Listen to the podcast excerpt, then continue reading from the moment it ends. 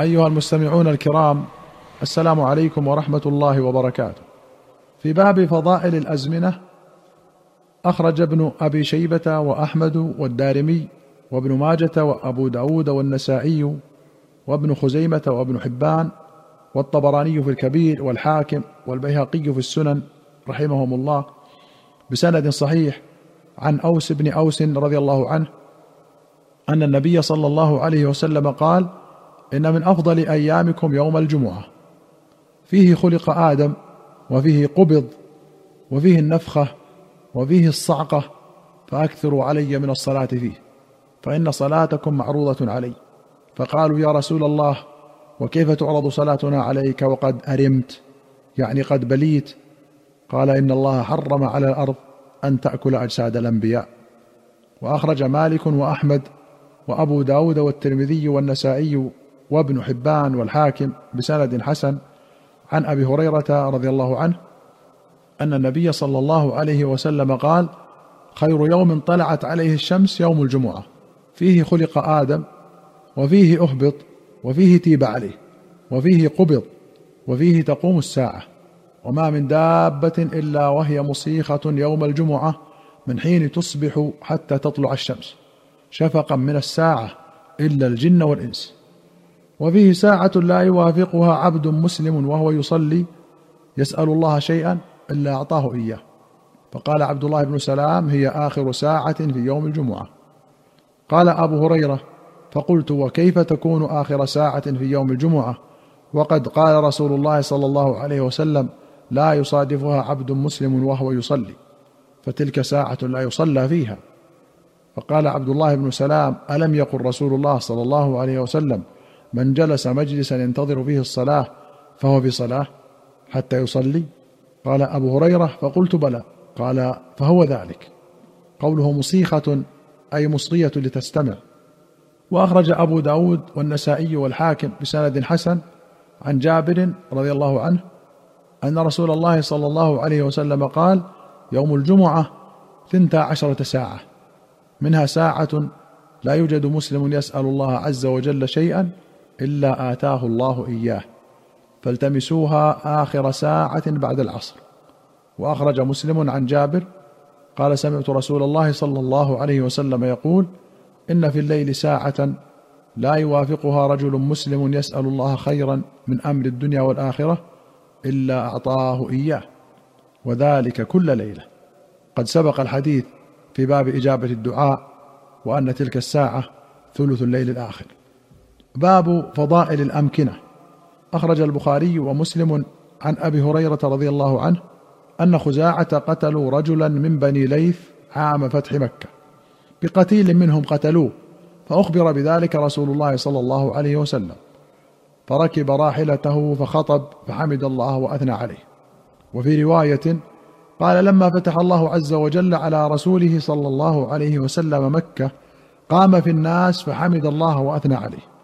وقال إن الله حبس عن مكة الفيل وسلط عليها رسوله والمؤمنين وإنها لم تحل لأحد كان قبلي وإنها إنما أحلت لي ساعة من نهار وإنها لن تحل لأحد بعدي فلا ينفر صيدها ولا يختلى شجرها ولا تحل ساقطتها إلا لمنشد ومن قتل له قتيل فهو بخير النظرين إما أن يفدى وإما أن يقتل. وفي رواية إما أن يعطى يعني الدية وإما أن يقاد أهل القتيل. فقال العباس إلا الإذخر يا رسول الله فإنا نجعله في قبورنا وبيوتنا.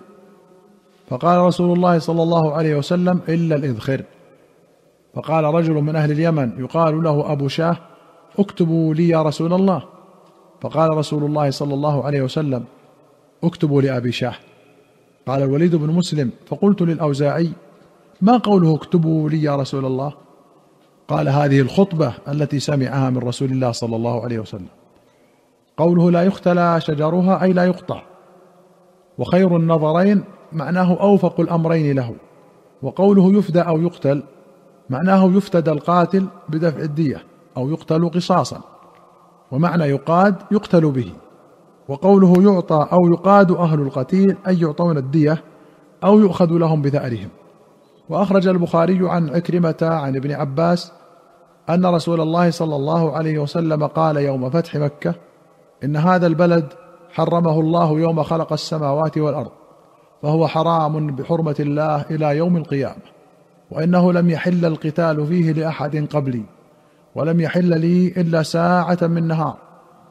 فهو حرام بحرمة الله إلى يوم القيامة. لا يعضد شوكه ولا ينفر صيده ولا يلتقط لقطته إلا من عرفها ولا يختلى خلاه. وفي رواية ولا يعضد شجرها ولا ينفر صيدها ولا تحل لقطتها إلا لمعرف وفي أخرى إلا لمنشد.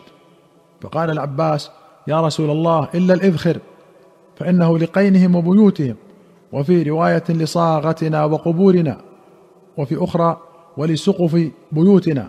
فقال إلا الإذخر. فقال عكرمه هل تدري ما ينفر صيدها؟ هو أن تنحيه من الظل وتنزل مكانه. قوله لا يعضد شوكه أي لا يقطع.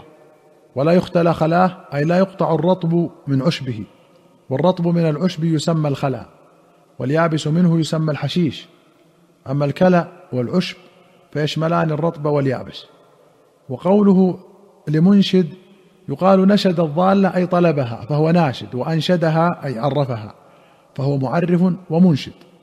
وقوله لقينهم القين هو الصائغ والحداد يستعمله في إيقاد النار. وكذلك قوله صاغتنا فإن الصاغة جمع صائغ. وأخرج البخاري ومسلم عن أبي شريح العدوي أنه قال لعمرو بن سعيد وهو يبعث البعوث إلى مكة اذا لي أيها الأمير أحدثك قولا قام به رسول الله صلى الله عليه وسلم الغد من يوم الفتح. سمعته أذناي ووعاه قلبي وأبصرته عيناي حين تكلم به أنه حمد الله وأثنى عليه. ثم قال إن مكة حرمها الله ولم يحرمها الناس فلا يحل لامرئ يؤمن بالله واليوم الآخر أن يسفك فيها دما ولا يعضد فيها شجرة. فإن أحد ترخص لقتال رسول الله صلى الله عليه وسلم فيها فقولوا له إن الله قد أذن لرسوله ولم يأذن لكم وإنما أذن لي فيها ساعة من نهار ثم عادت حرمتها اليوم كحرمتها بالأمس. ليبلغ الشاهد الغائب. فقيل لأبي شريح ماذا قال لك عمرو؟ قال قال أنا أعلم بذلك منك يا أبا شريح. إن الحرم لا يعيد عاصيا ولا فارا بدم ولا فارا بخربة. عمرو بن سعيد ولاه يزيد امرة المدينة حين ولي الخلافة. ولما امتنع ابن الزبير من مبايعة يزيد جهز عمرو جيشا لغزو ابن الزبير بمكة فأتاه أبو شريح رضي الله عنه ليبلغه هذا الحديث. وعض الشجر قطعه بالمعضد وهو حديدة تتخذ لقطعه. وعضد الشجرة أي نثر ورقها لإبله. والشجر المنهي عن قطعه هو ما أنبته الله تعالى. أما ما زرعه آدمي فاختلف فيه والجمهور على جواز قطعه. والخربة أصلها سرقة الإبل ثم استعملت في كل سرقة. والخارب اللص.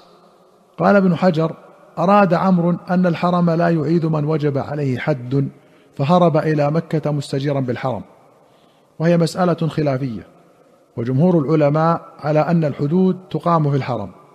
وقد أمر النبي صلى الله عليه وسلم بقتل ابن خطل وهو متعلق بأستار الكعبة لكن ابن الزبير لم يجب عليه حد.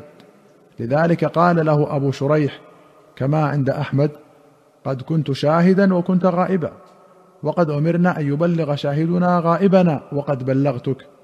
وقال ابن حزم لا كرامة للطيم الشيطان يكون أعلم من صاحب رسول الله صلى الله عليه وسلم. أيها المستمعون الكرام إلى هنا نأتي إلى نهاية هذه الحلقة. حتى نلقاكم في حلقة قادمة إن شاء الله نستودعكم الله والسلام عليكم ورحمة الله وبركاته.